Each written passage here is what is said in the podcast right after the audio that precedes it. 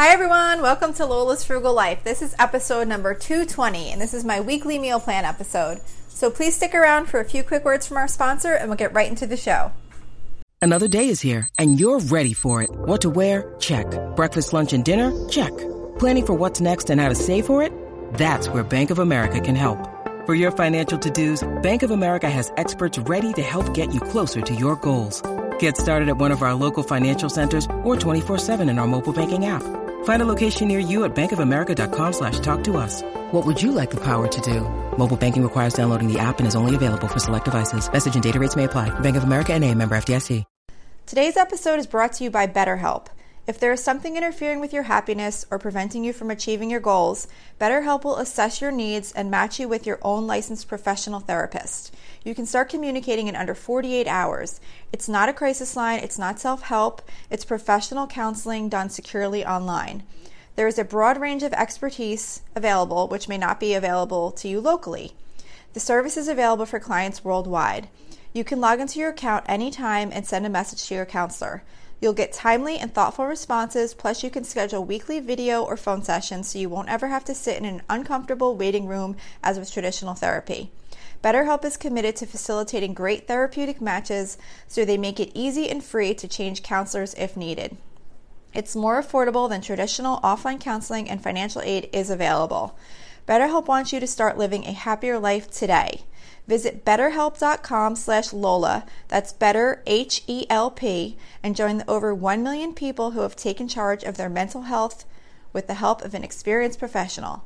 This podcast is sponsored by BetterHelp, and Lola's Frugal Life listeners get 10% off their first month at betterhelp.com slash Lola. Hi everyone, welcome back to my weekly meal plan episode. So each week I just share with everyone what's on my family's meal plan for the upcoming week. I just think meal planning is really important for many reasons, including saving money, wasting less food, reducing stress, and trying to figure out what's for dinner. So I share this with um, with my listeners because I just think maybe someone needs some dinner ideas, or maybe this will just motivate you to be able to um, to come up with your meal plan to help you out for the week. So I this episode comes out every Wednesday. The meals on my meal plan start on the following Saturday. So if you were going to follow along with any of them, it would give you time to get your list together. Um, and also all of the um, all of the meal plan episodes as they come out they're also posted on my website which is lolasfrugallife.com in a blog per- post version um, and there's always links to any recipes that i share in the episode. So this week's meal plan starts on Saturday, July 31st. Um, so for Saturday, we are going to be having grilled chicken. Um, for grilled chicken, all I do is I just take some chicken breast, I slice it on the thin side, marinate it with a little bit of olive oil and um, white vinegar and McCormick chicken seasoning, I think is what it's called. Um, I think it's called McCormick chicken seasoning. It's like the steak seasoning, but it's the chicken version, and I think it's just called chicken McCormick I don't know. I feel like I'm saying that wrong. But it's like, uh, oh shoot, what? It, oh, Montreal chicken. I'm sorry, that's what it's called. I think it's called Montreal chicken seasoning. I'm pretty sure. Um, anyway, whatever seasoning you like for chicken on the grill. And then um, on the side with that, I'm just, oh, and so anyway, as far as cooking that, I'm just grilling it. So I'll marinate it for a little bit and then I'll just go toss it on the grill. It comes cooked so quick. So it's a really good, easy meal. And then on the side, I am making a new side dish that I've never made before. It's called Five Ingredient Simple Green Pasta Salad, and it's from the web- website pinchofyum.com. And it's just like a basic, like, um, it, it calls it small tubular pasta, which I'm under the impression would be ditalini. Um, so it's made with, it's just like pasta, green beans, shredded spinach, um, and then it's got like olive and olive oil and um, Parmesan cheese and all that kind of stuff. It actually calls for like one jar of Oliver's and Company basilic, which I don't know what it is. It says basil and olive oil spread. I will probably be skipping that ingredient and just doing like olive oil instead because I'm not I don't usually buy like special ingredients um, to make a recipe because it usually winds up making it cost a lot more. But I think just the basic idea of like the pasta, the green beans, the spinach, some some um, olive oil. It calls for Parmesan cheese, lemon juice, all that kind of stuff. It just sounds like it would make a really nice salad to go with the grilled chicken. So that's what we're doing for Saturday. For Sunday, we are doing pulled pork in the crock pot, which is so super easy. Um, and I've been kind of trying to do these easy crock pot meals in the summer or just on Sundays, really, and whatever, regardless of it being su- summer, um, just for Sundays, because you, usually by the end of the weekend, I'm just kind of tired out and I don't really feel like cooking by the end of the night. So by having a meal already done in the crock pot, it's just been really helpful. So I'm doing that. I don't really have a recipe for that. I just buy like a three pound um, pork roast, I think it's called. And um, I just buy the pulled pork like uh, package, like the crock pot sauce, and just pour it over it, and that's it. Um, and then as a side, I'm going to be making Pennsylvania Dutch corn pie, which is from allrecipes.com. And this is like a pie that has like um, corn.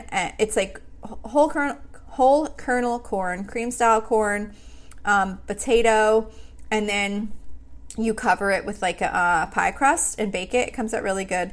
Um, but I do not, it does say to put three hard cooked eggs in there too. I've never done that. I don't know why. I just never have. It's probably good. Um, but I've never done it with the eggs. I always just do the potato, the corn, um, and that's it. So that is for Sunday.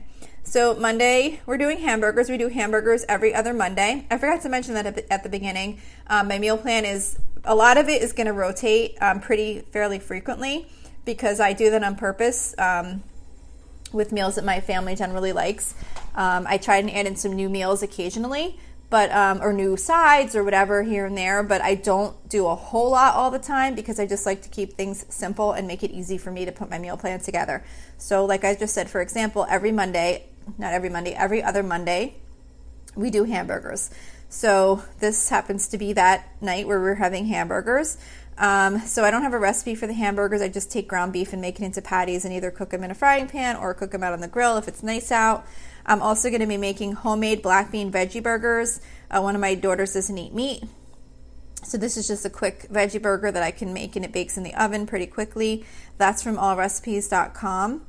Um, and then I'm also going to just be doing a can of pork and beans, and I'm going to be doing um, some roasted potatoes in the air fryer. I've been doing that more often. I usually do um, a, like a potato wedge recipe in the cooler months, but since it's been hot out, I don't really want to bake potatoes um, in the oven for very long if I don't have to.